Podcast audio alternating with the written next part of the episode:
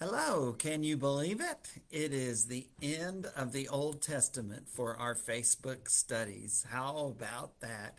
Here it is, the middle of October, and we are just now going to be making that transition in the next few days in our daily Bible reading from Old Testament to New Testament. It's an exciting thing, isn't it? And if you've been reading through the Bible this year, it, whether you're following F. LaGard Smith's The Daily Bible in Chronological Order, which is what we have been studying and using in these Facebook studies, or if you're on some other plan to read through the Bible, well done. Uh, when you talk about a chronological study versus a uh, the way the Bible is actually ordered from Genesis to Revelation, um, it doesn't always stay together, but it is going to be together uh, over the next few days as we uh, once the Old Testament is finished and then beginning uh, the New Testament. We won't have much, but we do know that they both end about the same time because that's how you do that. So it's exciting to know. And if you have been staying with it so far, well done. If you haven't, that's okay. Remember, read today's reading first, and that's what you want to do. We'll be discussing some of those things today that show up in these final days of the Old Testament uh, starting on the 15th of October. Uh, the 14th is the last day of reading in the Old Testament, and that's tomorrow.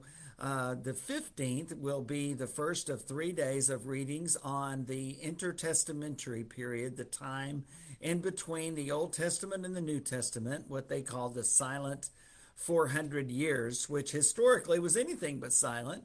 And so we'll be looking at that, as I've said uh, over the past several weeks from time to time. That is a very exciting study, and uh, Smith and his The Daily Bible does a really good job, I think, summarizing those uh, years and those few days of readings.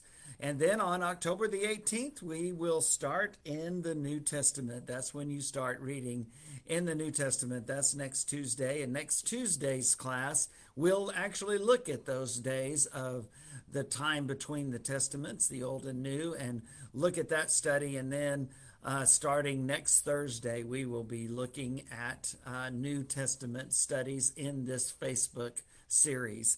So, again, glad to have you, glad to have you along. Uh, today, we're going to be looking at several different things from uh, the end of the Old Testament chronologically, which means we've already stu- studied Malachi so we won't be looking at Malachi, but we're looking at the end of the uh, time of the return from exile and uh, the closing out of the book, uh, reading the historical books of Ezra and Nehemiah, uh, reading from them today. And I want to begin with this great passage this great verse in Ezra. Take a minute to find Ezra.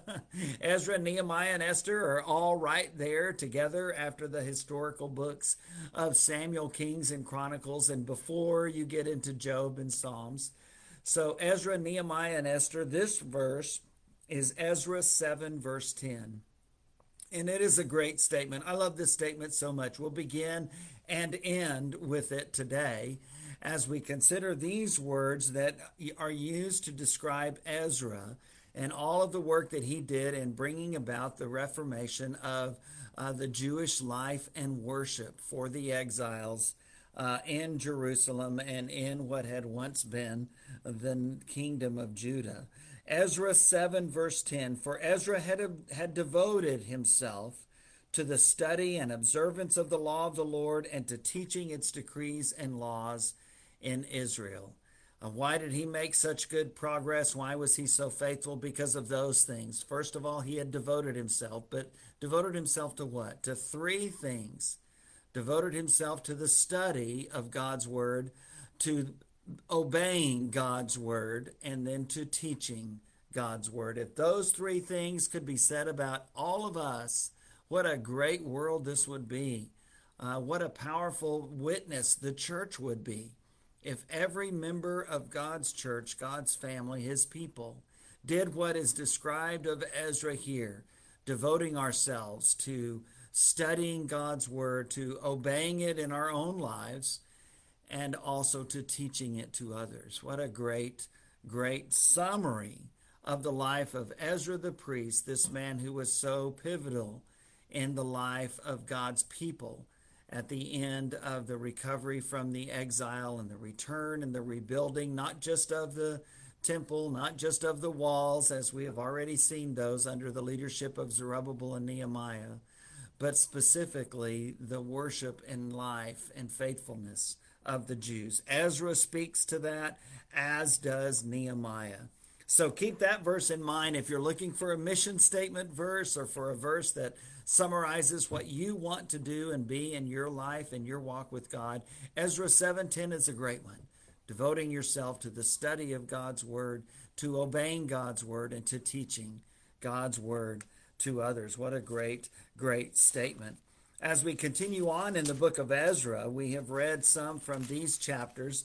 Uh, when you get to chapters 9 and 10, Ezra uh, focuses on uh, talking to his people about uh, intermarriage, about marrying outside of the people of uh, the Jews, the descendants of Abraham. It was something strictly forbidden according to the law, and it was something that was part of the downfall of God's people in the northern kingdom of Israel and the southern kingdom of Judah.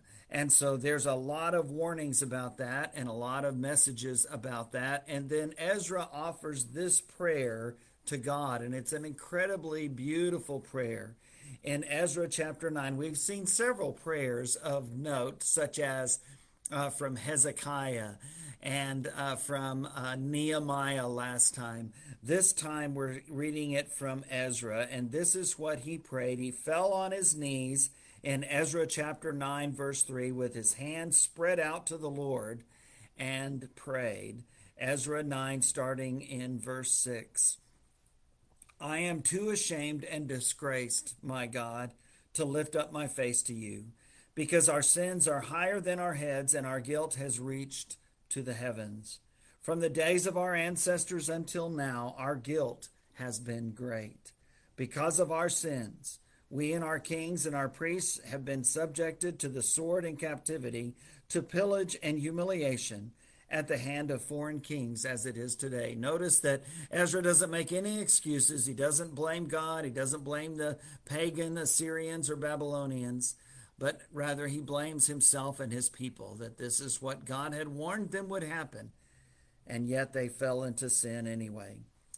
And then notice, starting in verse 8 of Ezra 9, but now, for a brief moment, the Lord our God has been gracious in leaving us a remnant and giving us a firm place in his sanctuary.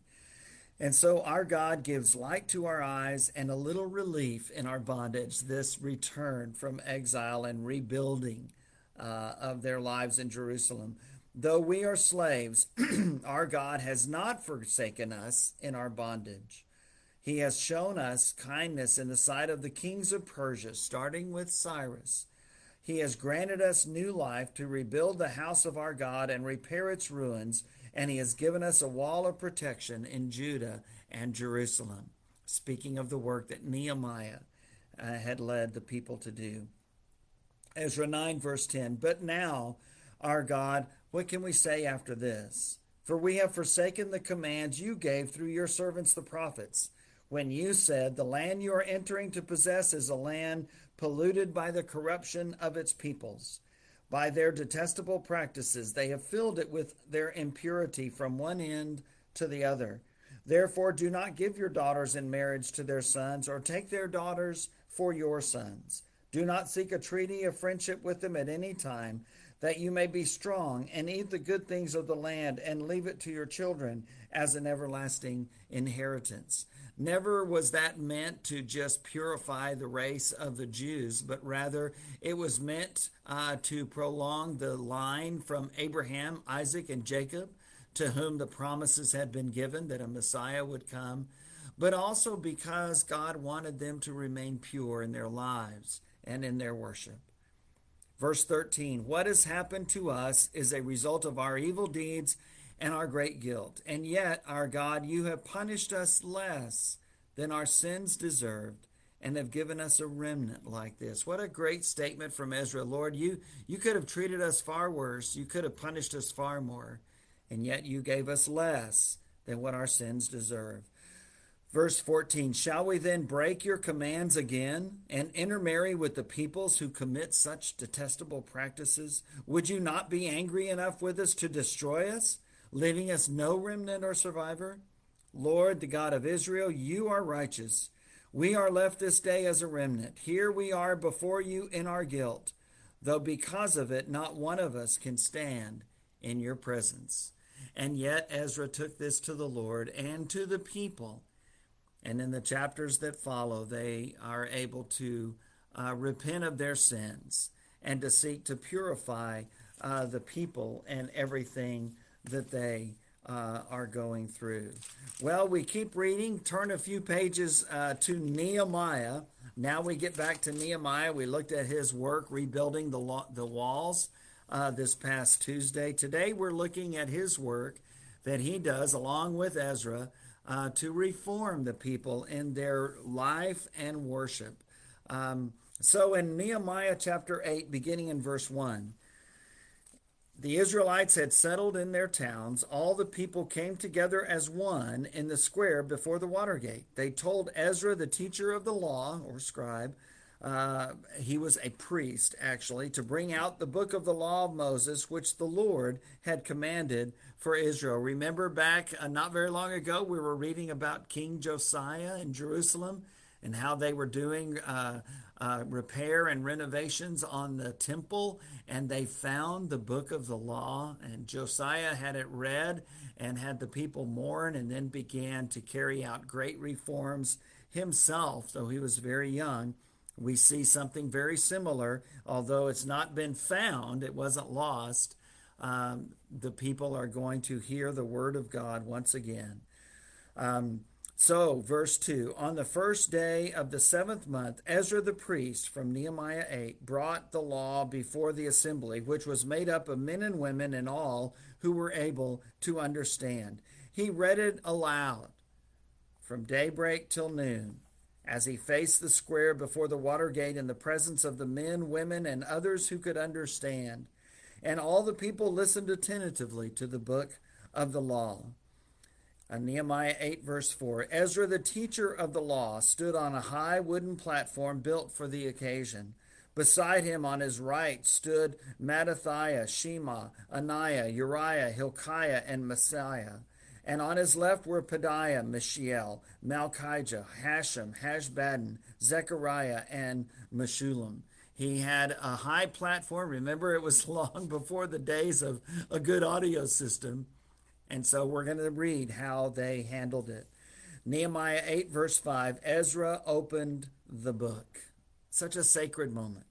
All the people could see him because he was standing above them. And as he opened it, the people all stood up. Ezra praised the Lord, the great God, and all the people lifted their hands and responded, Amen, Amen. Then they bowed down and worshiped the Lord with their faces to the ground. The Levites, and then their names are mentioned in verse 7. The Levites instructed the people in the law while the people were standing there. They read from the book of the law of God, making it clear and giving the meaning so that the people understood what was being read. They were translating it, they were uh, sharing it, they were explaining it. It was a great moment.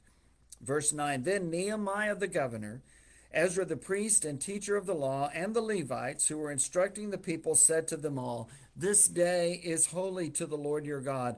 Do not mourn or weep, for all the people had been weeping as they listened to the words of the law.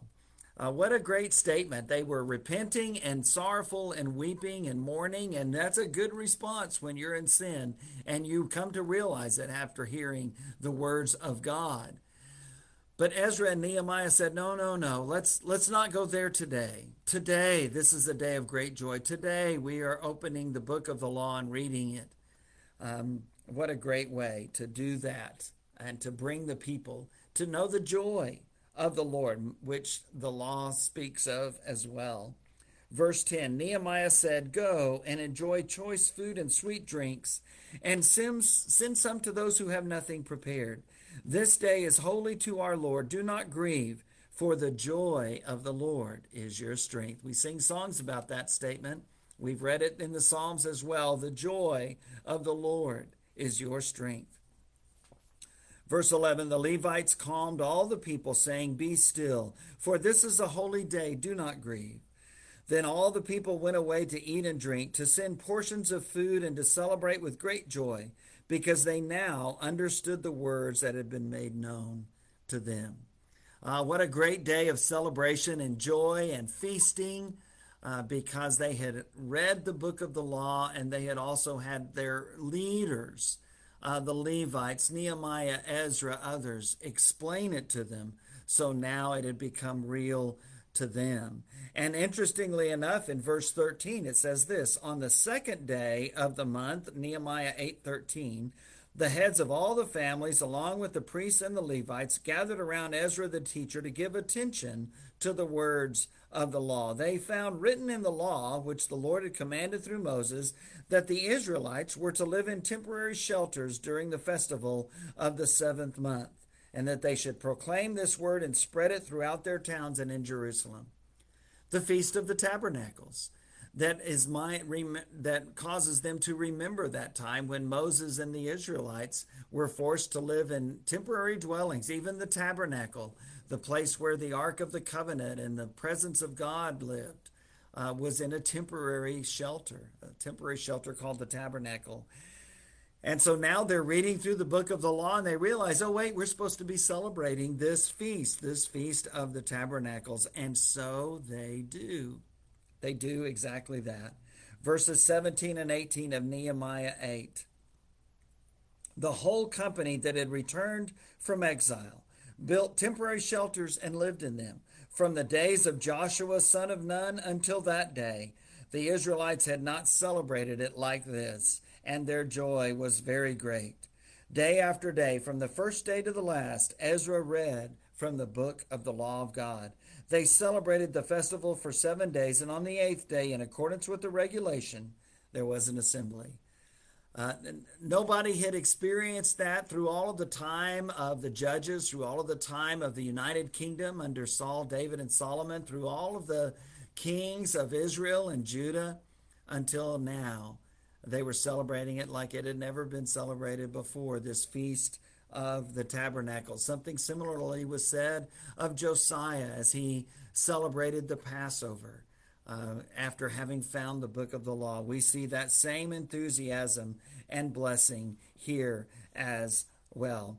In the next chapter, in Nehemiah 9, uh, starting in verse 5, we read this. Uh, the Levites said, Stand up and praise the Lord your God, who is from everlasting to everlasting. Blessed be your glorious name, and may it be exalted above all blessing and praise. You alone are the Lord.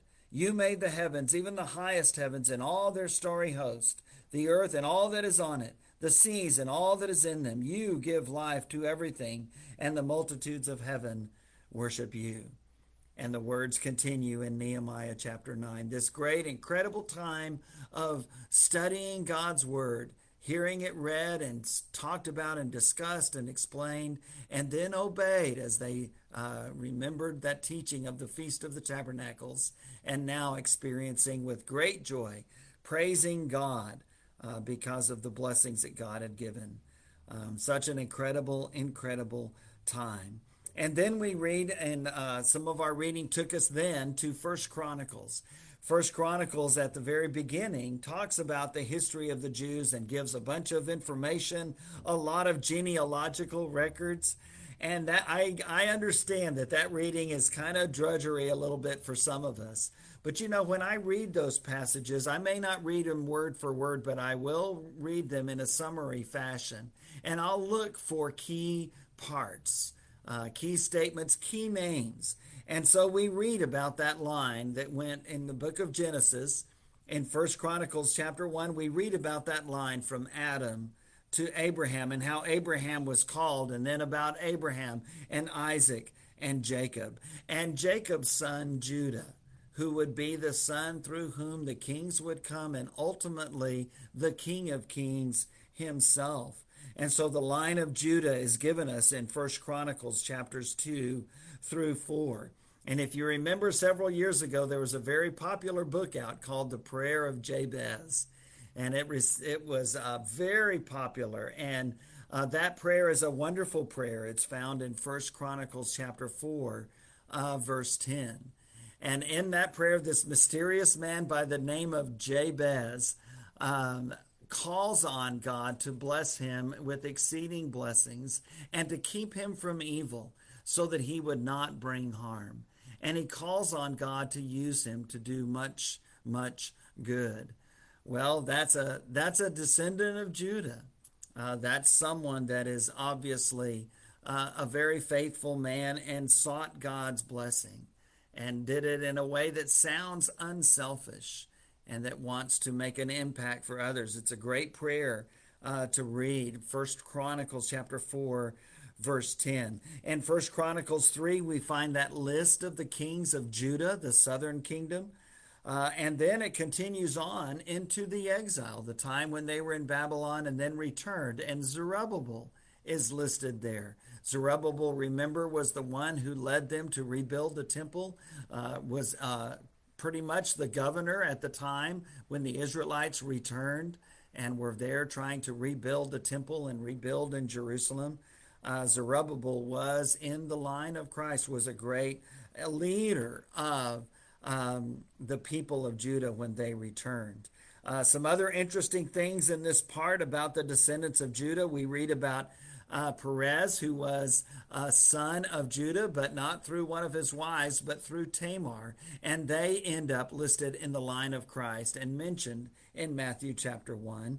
Caleb, the son of Jephunneh, there are a couple of Calebs listed in these historical records. One of them is of the tribe of Judah, and that is Caleb, the contemporary with Joshua, who is one of the two faithful spies, along with Joshua, who came back and told Moses, Hey, with God's help, we can do this. Uh, David, of course, King David is in the line of Judah and ultimately is called to be king, and his line is the one that remains for all time because even when Judah was carried off into exile, uh, that historical line continued, and ultimately we find him having that descendant that was prophesied uh, long, long ago, and even during the time of King David and others, when God said, "I will bring about my my descendant of yours, who will be the king, uh, who will reign forever and for eternal eternity," and that, of course, is our Savior Jesus. Uh, lots of fun things in this, even in this historical thing. Again, it's very interesting to me. Um, other sons of Jacob are mentioned in First Chronicles 4 through 8. Remember, he had 12 sons. One of them was Judah, but one of them was Levi. And it was Levi through whom the uh, caretakers of the tabernacle would come because of Levi's uh, faithfulness. And that's why he was called to do that and his descendants. And then one of his descendants, Aaron, was called in the time of Moses. Aaron, Moses' brother, was called to be the high priest. And then all of those who would be descended from Aaron. Uh, so they're descendants of Levi, but not all the Levites are descendants of Aaron. Aaron and his descendants would be the priests, and they would have choose the high priest uh, from that that one who would be that oldest living descendant in the line of uh, the priests. We read about that in First Chronicles 6, and those priests, those high priests, starting with Aaron, are listed. We read about King Saul, who was of the tribe of Benjamin. Also, the Apostle Paul was of the tribe of Benjamin. In First Chronicles 8, we read about King Saul and his issues, or his, and his line of history.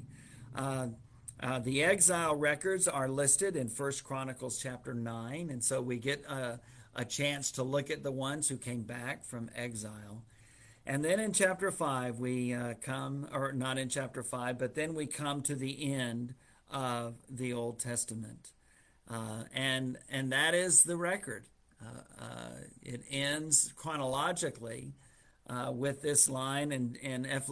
Smith's uh, study, at any rate, with this recording of all these records of those who led the people of God through the centuries and now who have come back from Babylonian captivity and have resettled and have rebuilt and have reformed their worship and their religion and are now there in um, in in the kingdom of Judah and what had been the kingdom of Judah. Uh, as I said on Tuesday, we'll look at that exciting story of all that happens uh, in uh, those 400 years or so from the time of the end of the Old Testament, the last words we get out of these exiles, and the beginning of the New Testament, that time when uh, we read about John the Baptist and Jesus uh, and their births and then their ministries and the life and death and resurrection of our Savior, uh, Jesus Christ. Uh, we'll get to that next Thursday. Uh, but I do want us to end again with these words uh, from Ezra chapter 7. Again, this is such a wonderful and incredible statement of how we should all live our lives. Ezra 7, verse 10. For Ezra had devoted himself to the study and observance of the law of the Lord and to teaching its decrees and laws in Israel. That's my prayer for you today as we end this study of the Old Testament, that you would be one like Ezra, who was devoted to the Word of God, to studying that Word, to obeying it in your own life, and to teaching it to others. I look forward to sharing our lesson with you on Tuesday. Have a great weekend.